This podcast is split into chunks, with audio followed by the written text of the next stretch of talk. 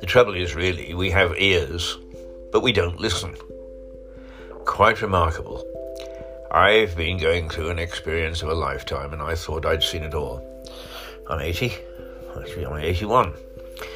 I've been to over 60 countries in the world, and I've worked in 40 of them. Some of them for long periods of time, such as Kosovo, Bosnia, Africa, Nigeria, uh, Northern Ireland. I, I've been there, and I've done that, and I've experienced living away from home and in foreign circumstances. Hi, well, isn't that a, a, an interesting uh, introduction to this uh, this podcast? I think they're called uh, because what I really want to talk about is the fact that nobody listens, and I have immersed myself this time in being homeless, and it is quite remarkable. The first thing is uh, that uh, the nation, the government will say, We take every care about you. We care about you. Give us the details. Or whatever they do with the details, I don't think it's that they care about us. Uh, first of all, I have Parkinson's. Uh, and so uh, when I was declared homeless, or registered as homeless, some some some situation me, I'll tell you. But as a good journalist, I'm trying hard to learn from it, uh, so that when I report uh, and comment on homelessness, I know what I'm talking about. But the first thing is that I needed temporary accommodation. I think they call it emergency accommodation. And uh, without uh, any ado, uh, I was assigned to a place uh, in a town called Newhaven, which is about, um, I don't know, five or six miles from Lewes. Uh, but you have to get there on the train. Uh, so I pointed out that uh, this was this was fine as long as the place was near the train station. And when I mean near, I mean near, uh, because I am under care for Parkinson's, and one of the manifestations of Parkinson's is that uh, slowly your limbs deteriorate. And my legs have started to deteriorate of late, partly the trauma of, of being homeless, would you believe? And so I patiently explained to everybody involved is I cannot walk any length, particularly if I'm carrying anything. Yes, da, da, da, da, of course. Did they listen? No. They parked me in a place uh, it, it's clean enough. It's a strange place, but it's clean enough for a day or two anyway. But uh, uh, where I have to walk from the station, so I have to walk from my office to the station in Lewes, get on a train, uh, and 10 minutes later walk from the train to this place that I'm staying, this emergency house, emergency accommodation. Can barely make it at either end. Barely, barely make it. So, uh, um, the other night I actually fell. I, it was a long day. I was carrying a heavy briefcase. Okay, needn't have it, I suppose. But I fell. And so, uh, because every little detail of being homeless is taken into account. No, I shouldn't say that, not taken into account. It is written down. So there is a record of what's happening to you. Is I duly recorded this with my advisors.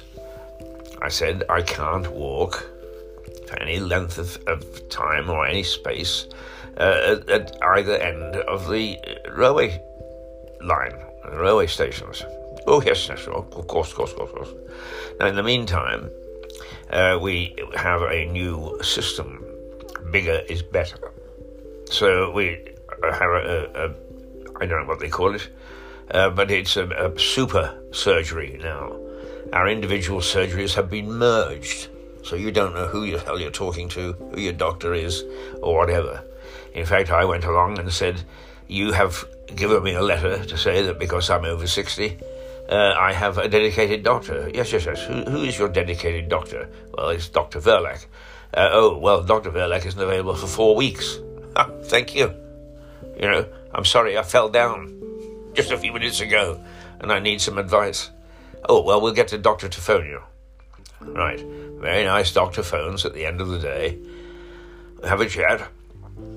He thinks about it uh, and says, call your consultant.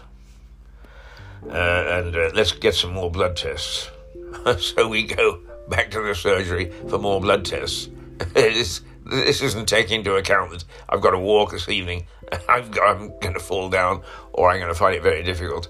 Uh, no, no, no, park that. That's not important information at the moment. We're looking looking after you in, in the very best way that we can. So you you get a you get a stroll uh, uh, that that you cannot manage. Uh, you know that you're going to have some blood tests. You call your consultant, who is a lovely, lovely lady, and she calls back and then says, Well, let's just keep an eye on it for a few days. So, where are we left? In exactly the same situation that if I'm put in a position that I have to walk for any length, and I mean, I say any length, I mean, I'm, I'm talking about a quarter of a mile, it's, it's the maximum that I can manage. Uh, uh, but when I point this out, is, uh, well, uh, uh, uh, what, what you've really got to do is, you know, be, be where we say you should be for a little while, and then we'll see how things play out. Uh, so, uh, uh, the the people at, the council, I suppose individually they're charming people. Collectively, they're dickheads. Uh, they behave the way the people behind the old Iron Curtain behaves. There is a form to fill in, and if you don't fill it in properly, that's it. In this particular case, as I understand it, is if you refuse to go to a place that they uh, offer you three times, uh, it's uh, it's out. We're not going to help you anymore. Now, who made that up? Is that law? I'd like to know, because that could be just an arbitrary decision on behalf of the council, and boy, are they good at making arbitrary decisions. Uh, so here I am, uh, uh, not really able to complain too much about the place that I'm in, although I have. and if I refuse to go there, uh, and then I look at another one, oh boy, I bet you that they show me one that's ten times worse. And we go for three. They can they can wash their hands of you. Okay, bye bye. Well, that solved the problem, didn't it? That, that's, that's like putting a file in a drawer and forgetting about it for a couple of years. I really, nobody listens. Nobody listens, but everybody wants to talk. Everybody wants to say what a great job we do for the, for the homeless in this country. Why we have food, food banks and, and we have uh, uh, organizations that try to look after these things, and nice people go and talk to the man lying in the street in a, in a sleeping bag. Ah, oh, nobody listens. Nobody knows the circumstances that brought them there. Nobody knows the circumstances in which they might be helped. Because nobody listens. Nobody listens.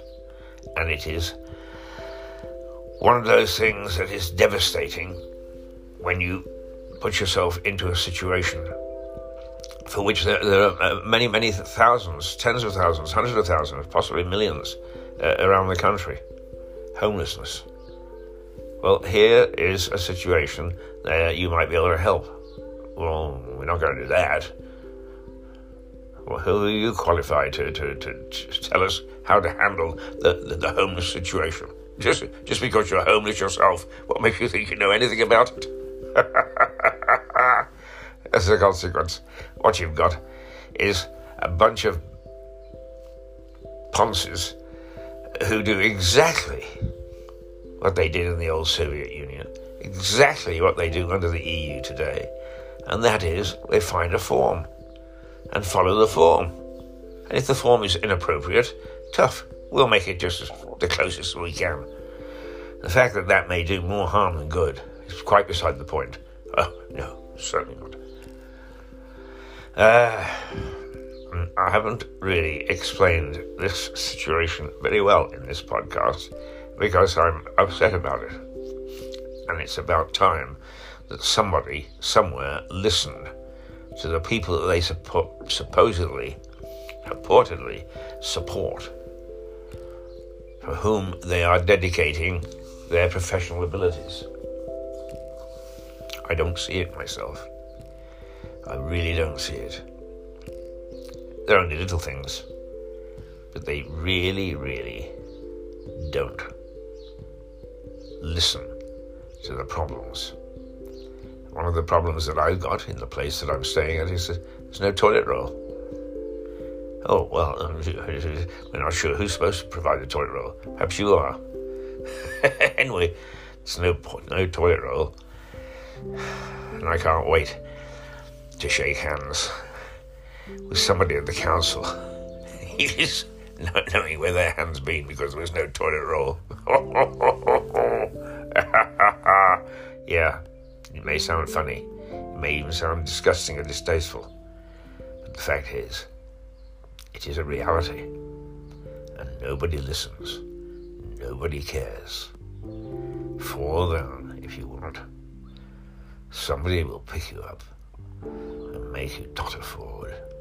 It is quite remarkable that our society will then say, of course, we're a caring society. Well, from the homeless point of view, you bloody well ain't. And nobody does any thinking about it.